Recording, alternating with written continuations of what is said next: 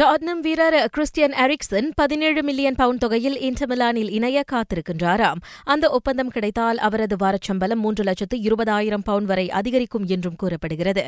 இப்பருவ இறுதியில் ஒப்பந்தம் முடியவிருக்கும் எரிக்சனை முடிந்தவரை இந்த மாதமே விற்க ஸ்பர்ஸ் வாய்ப்பு தேடி வருகின்றது. இந்நிலையில் இன்றிரவு சவுத்ஹாம்டனுக்கு எதிரான இங்கிலீஷ் எஃப்ஏ கிண ஆட்டத்தில் எரிக்சன் களமிறங்கவிருக்கின்றார்.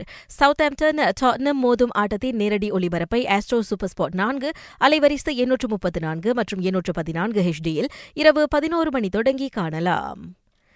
செல்சியின் இன்ஸ்டாகிராமில் நேற்று பதிவேற்றப்பட்ட மூன்றாம் எண் ஜெர்சி மூன்று புதிய ஆட்டக்காரர்களுக்கான ஒப்பந்தத்தை குறிக்கவில்லை. மாறாக அடுத்த பருவத்திற்கான ஜார்சி ஆதரவாளரை அறிமுகப்படுத்தவே அப்புகைப்படம் பயன்படுத்தப்பட்டதாக த ப்ளூஸ் விளக்கம் அளித்திருக்கின்றது. அப்பதிவேற்றத்தைக் கண்டு முதலில் மகிழ்ச்சியடைந்த ரசிகர்கள் பின்னர் அதற்கும் புதிய ஒப்பந்தத்திற்கும் தொடர்பில்லை என தெரிந்ததும் ஆவேசமடைந்திருக்கின்றனர். ஆட்டக்காரர்களை வாங்கும் விற்கும் இத்தவணையில் நிர்வாகி பிராங்க் லெம்பாட் சில புதிய முகங்களை கொண்டு வருவார் என்றும் ரசிகர்கள் எதிர்பார்க்கின்றனர்.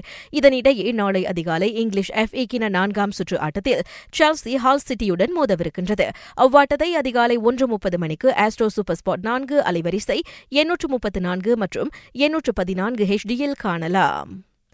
இங்கிலீஷ் எஃப்ஏ கின மறு ஆட்டங்கள் அகற்றப்பட வேண்டும் என மான்செஸ்டர் சிட்டி நிர்வாகி பெப் குவாடியோலா பரிந்துரைத்திருக்கின்றார். இதன் வழி ஓர் ஆண்டில் கால்பந்தாட்டங்களுக்கான அட்டவணையில் ஏற்படும் நெருக்கடிகளை தவிர்க்க முடியும் என்றார் அவர். நாளை ஃபுலமுக்கு எதிராக சிட்டி களமிறங்கும் எஃப்ஏ கின நான்காம் சுற்று ஆட்டம். இப்பருவத்தில் சிட்டி விளையாடும் முப்பத்து ஏழாவது ஆட்டமாக அமைகிறது. இறுதியாக ஆஸ்திரேலிய பொது டென்னிஸ் போட்டி குறித்த தகவல். நடப்பு வெற்றியாளர் நயோமி ஒசாகா மூன்றாம் சுற்றில் அமெரிக்காவின் பதினாறு வயது வீராங்கனை கோகோ காஃபிடம் நேரடி செட்களில் அதிர்ச்சி தோல்வி கண்டு வெளியேறினார். இதனிடையே ராஜர் ஃபெடரர் அப்போட்டியில் தனது நூறாவது வெற்றியை பதிவு செய்து வரலாறு படைத்திருக்கின்றார். அவர் ஆஸ்திரேலிய வீரரை ஐந்து செட்களில் போராடி வென்று நான்காம் சுற்றுக்குள் நுழைந்தார்.